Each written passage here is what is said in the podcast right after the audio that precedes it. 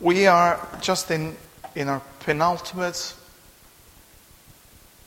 well, theme of the whole armor of God. We've got one more to go next week.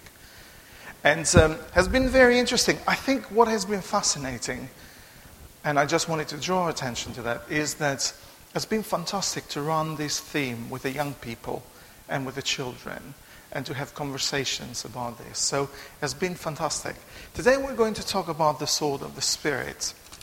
And I want to start reading again from Ephesians chapter 6, verse 13 to 17, uh, just to remind us a little bit of the whole armor.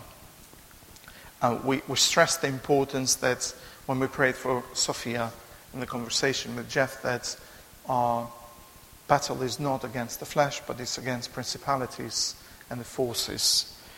So, Paul is saying here, therefore, put on the full armor of God, so that when the day of evil comes, you may be able to stand your grounds, and after you have done everything, to stand.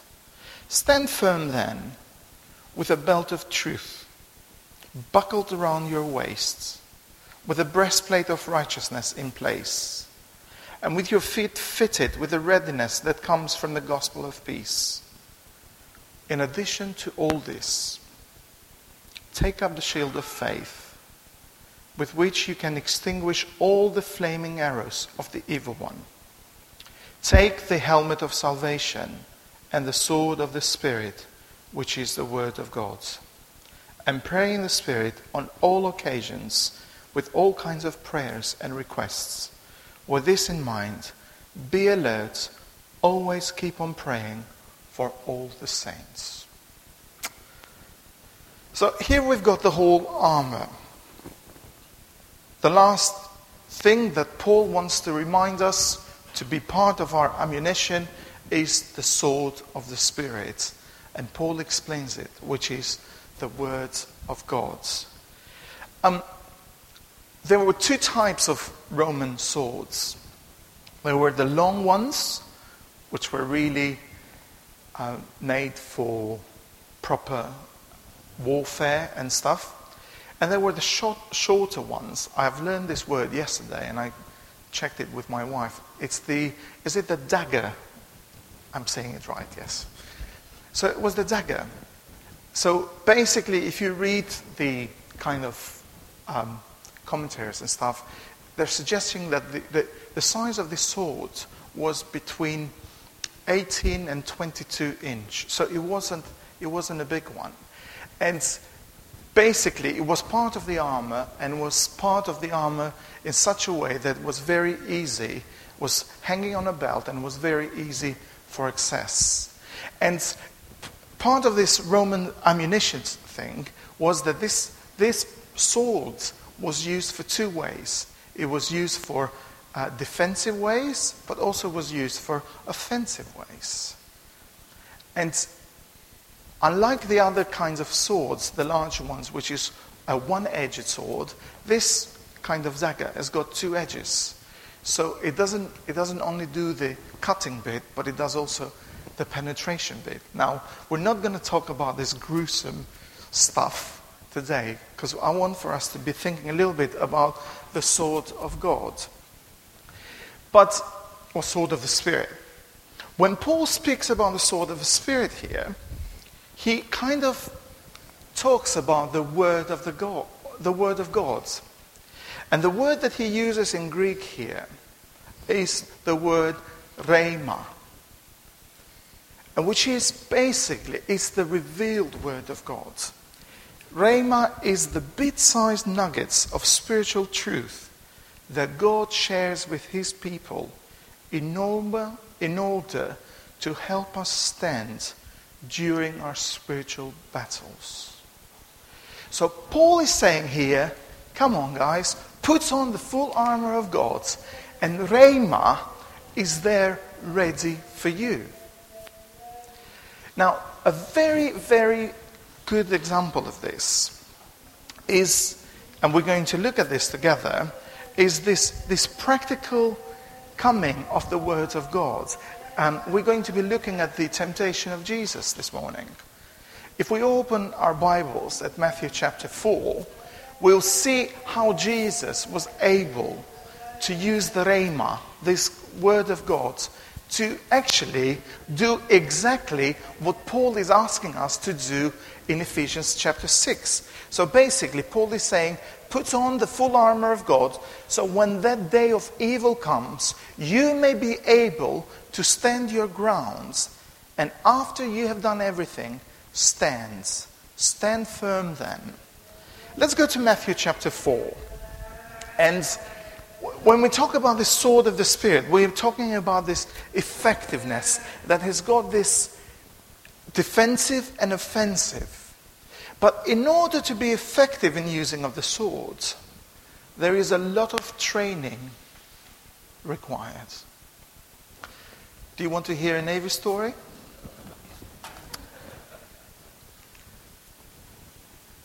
We all got on the bus. This was the first day of calling. Got on the bus, trying now to take us to the base. And the first night on the base was horrible. We didn't know anybody. Friends that we knew were separated in different bases. And then the next day, of course, you were in the Navy. So the normal routine of a young person getting up, getting up at 10 o'clock was unacceptable. Getting up was 5 o'clock in the morning. And then you had to do six kilometers of running each morning. I used to be much fitter than this, I tell you. And then they put us in this classroom and they started talking to us about the ammunition. And as we came out of the classroom, I've got very vivid um, memories of we were all handed, can you believe it, a wooden gun. We had to practice with a wooden gun for at least, I think, two, three weeks before we could get the hang of the real gun or get the training for it. But we were introduced with it so we had to have it part of our, well, uniform, but also when we're all called to be in our squares, we all had to have our wooden guns ready in our arms. And, you know, there were different um, ways that we could use the guns. And then if you, I mean, I don't know, you don't, you don't need to know this, but if if you are wearing a gun, you cannot salute like this because there is a gun salute and stuff like that. So this was part of all the training, but we still had this stupid wooden gun. I couldn't get over the idea of saying, what are we having this gun for? I just wanted to, to draw the parallel here that actually, for us, in order to have the real gun, we needed to have the training first with something much more simpler, just to get the idea. So when we're talking about the effectiveness of the sword, the spirit, the sword of the spirit, we're talking about this training that is required in order for this rhema to be effective. In order that when three months of training finishes for this Albanian sailor, he'll know how to shoot with a gun on target. So here we've got Jesus. He has just been baptized, if you look at Matthew chapter 4.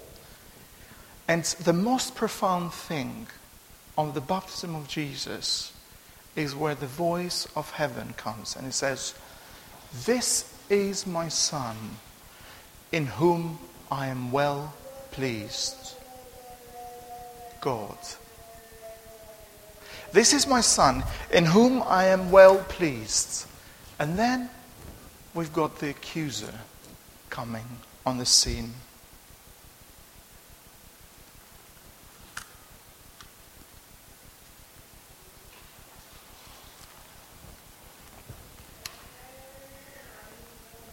So Jesus goes for 40 days of fasting in the wilderness. And after fasting for 40 days and 40 nights, verse 2, he was hungry. The tempter the accuser came to him and said, If you are the Son of God, tell these stones to become bread. Do you remember? Do you know where the Satan, Satan, the accuser starts? He starts with the same phrase of the affirmation of God the Father. This is my Son, in whom I am well pleased. And the accuser says, If you are the Son of God, in whom your Father is very well pleased, why don't you turn the stones into bread? Come on. When we talk about temptation, I think we have kind of sanitized the word a little bit because when we, in our conversations, daily conversations, we talk about temptations in terms of seduce. But actually, when you read in scriptures and you read about temptation, actually it's about testing. It's much more than being seduced to do something. It's being tested. It's being tested to do something. So here we've got the accuser saying, If you are the Son of God, turn these stones into bread. So Jesus has been called to come and do his Father's work. Has been in the desert for 40 days and 40 nights. And in the eyes of the accuser, he has been looked at as if he has failed because actually, God has been the one who is faithful. Yesterday, today, and forever. You are the same. You never change. And here we've got the devil who says, well, if that is true, is that true? Has Father God really said that He is your Father and you're His Son? Isn't this the same kind of scheme that He used with Eve? Has God truly said? Has He?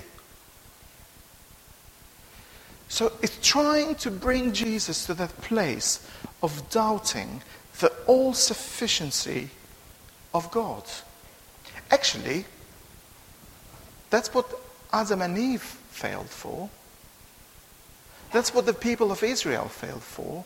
And now he's trying for the third strike with the very own Son of God. And Jesus says, by quoting scriptures, the man shall not live by bread alone, but from every word that comes from the mouth of God.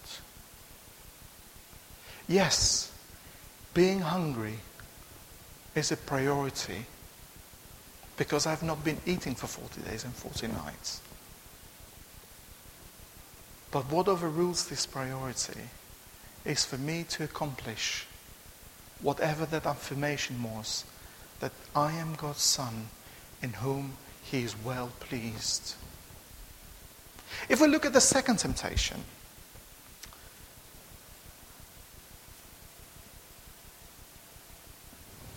let's read it.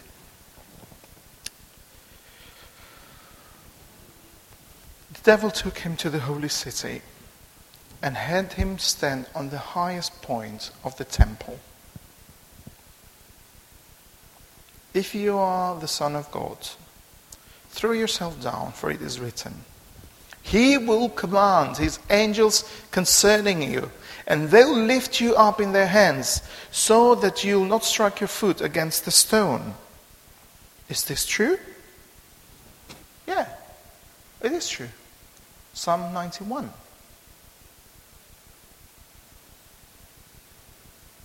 But Jesus was the Son of God, coming to do God's business here on earth, in whom God was well pleased. So the devil, the Satan, not only wants to cause Jesus to doubt the all sufficiency of God, but actually, he also wants for him to hurry, to hurry God in what God is doing with him. Come on. If you are really the Son of God, throw yourself because something else, something good will come out of this.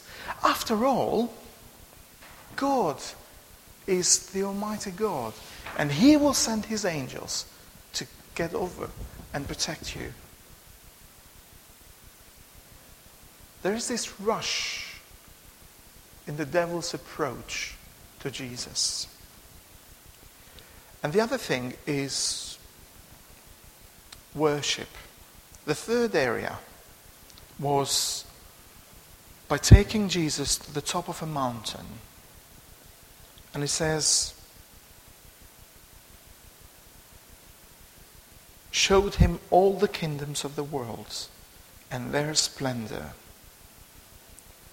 All this I give you, he said, if you will bow down and worship me.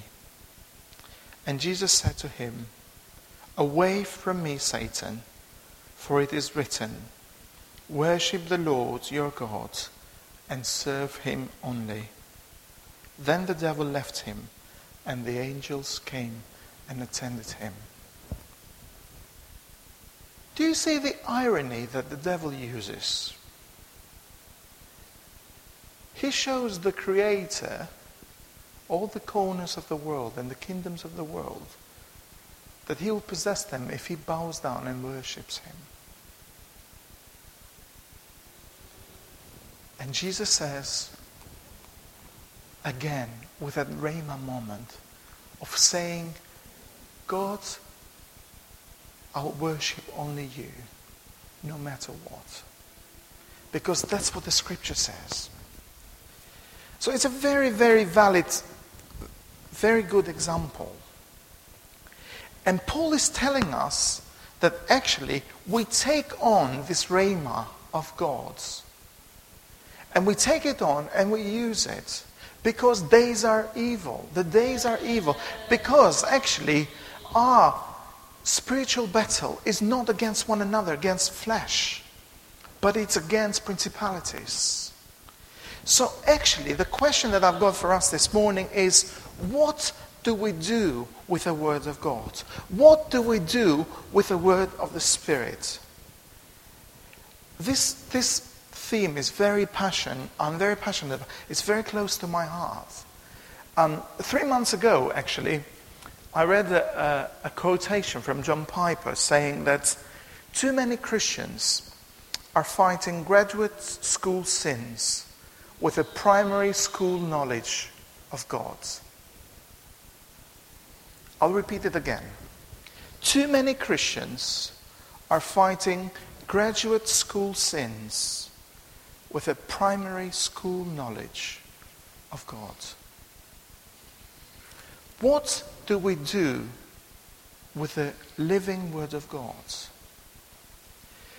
I think we I say this with very big pain in my heart. Because the reason why I'm passionate about this is that with everything that is going on in the world, especially on the Western world,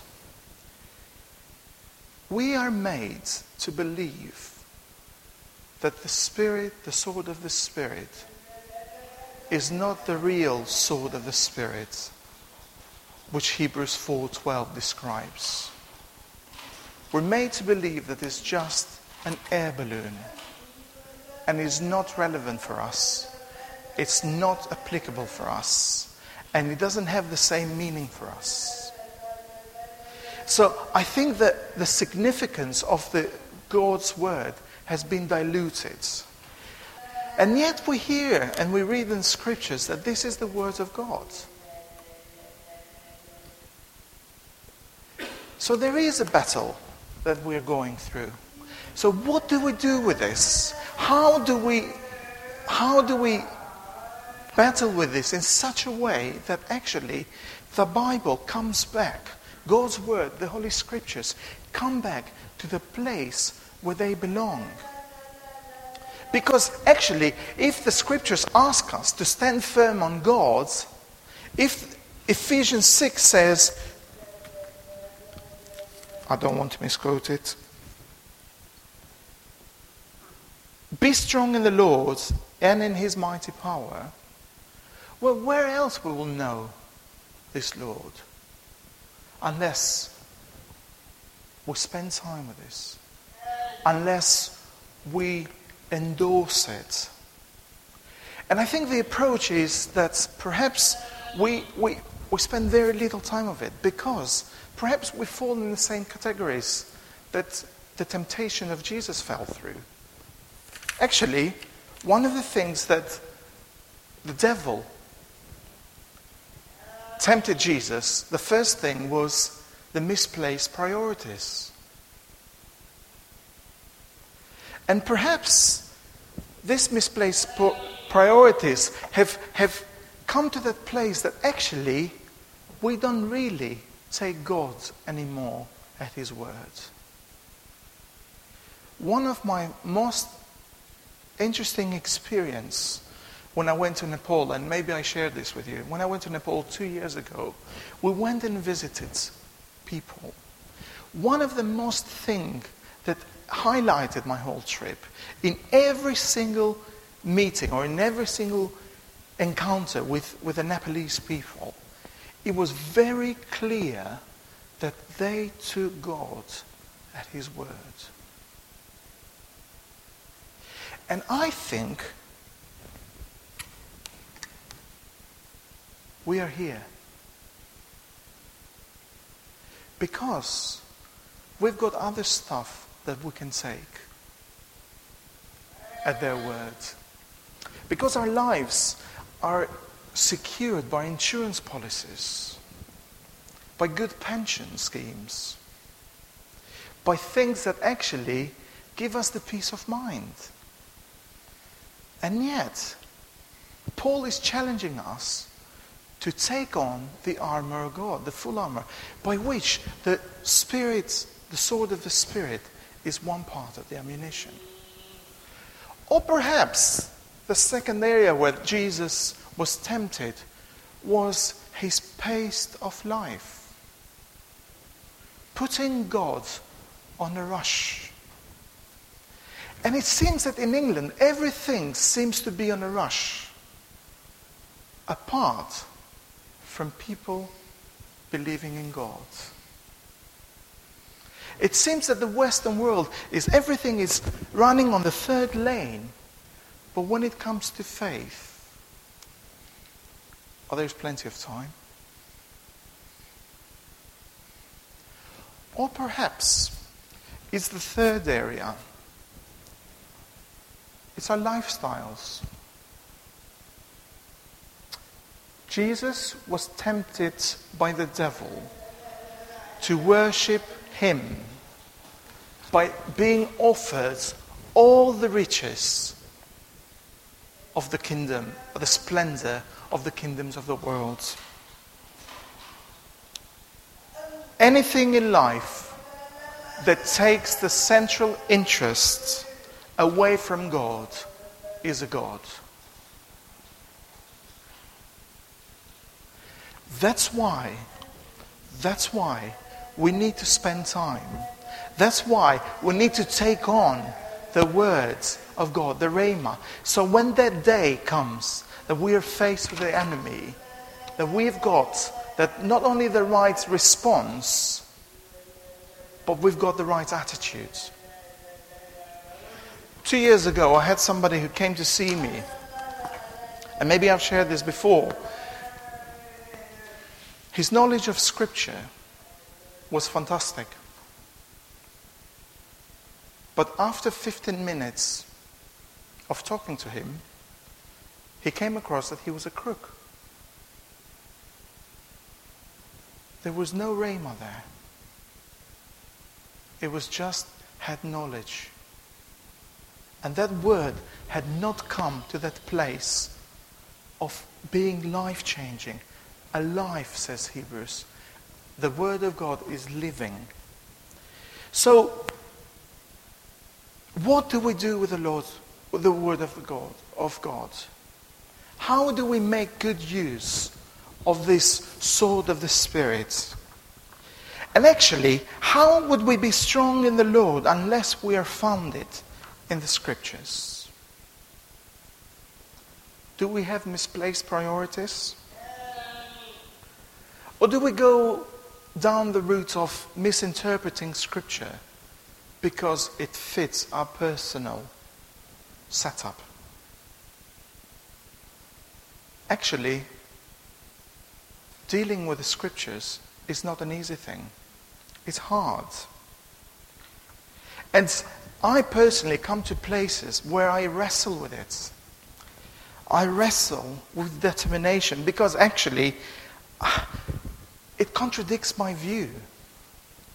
But have I got the guts to say that no matter what I think and how good my view is or may sound, Scripture overrules it? and I learn to submit to it. There are a lot of ethical issues that we have to deal with.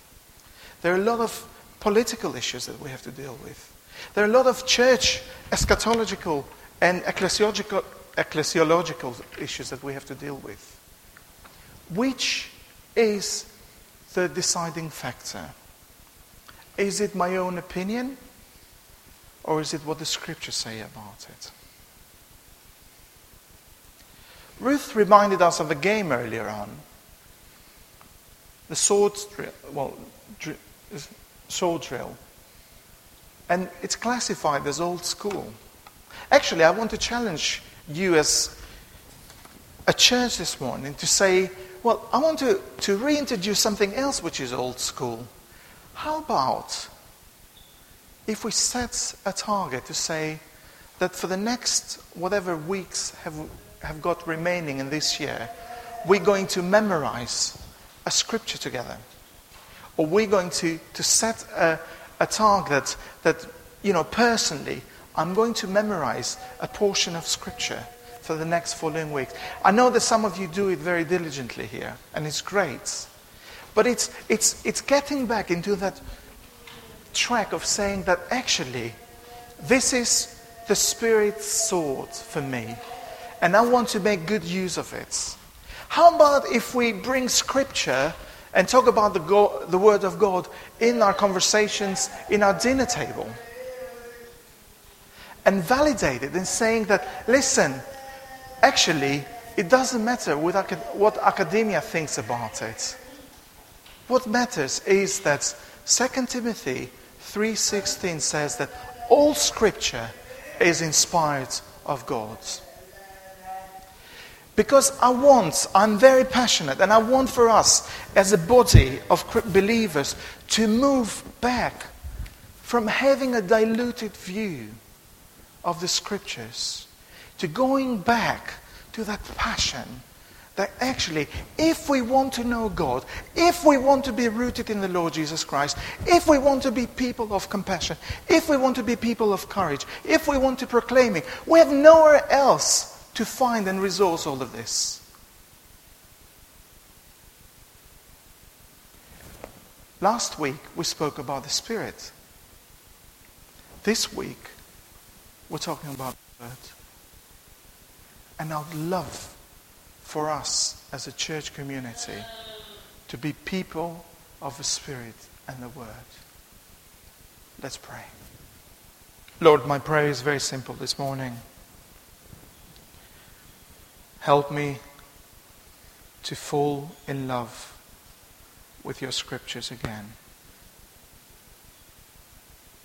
Ignite that passion for your word, which is the word of God. And again, never turns unto you void. Rescue me and protect me. Rescue us and protect us from all the different ideas that are out there, Lord. They attack the, your words. Grant us wisdom and grace to love and to live and to submit to what your scripture says to us. Lord, my prayer is that this week we'll have that moment of Rhema because we know that your word is alive. In Jesus' name, amen.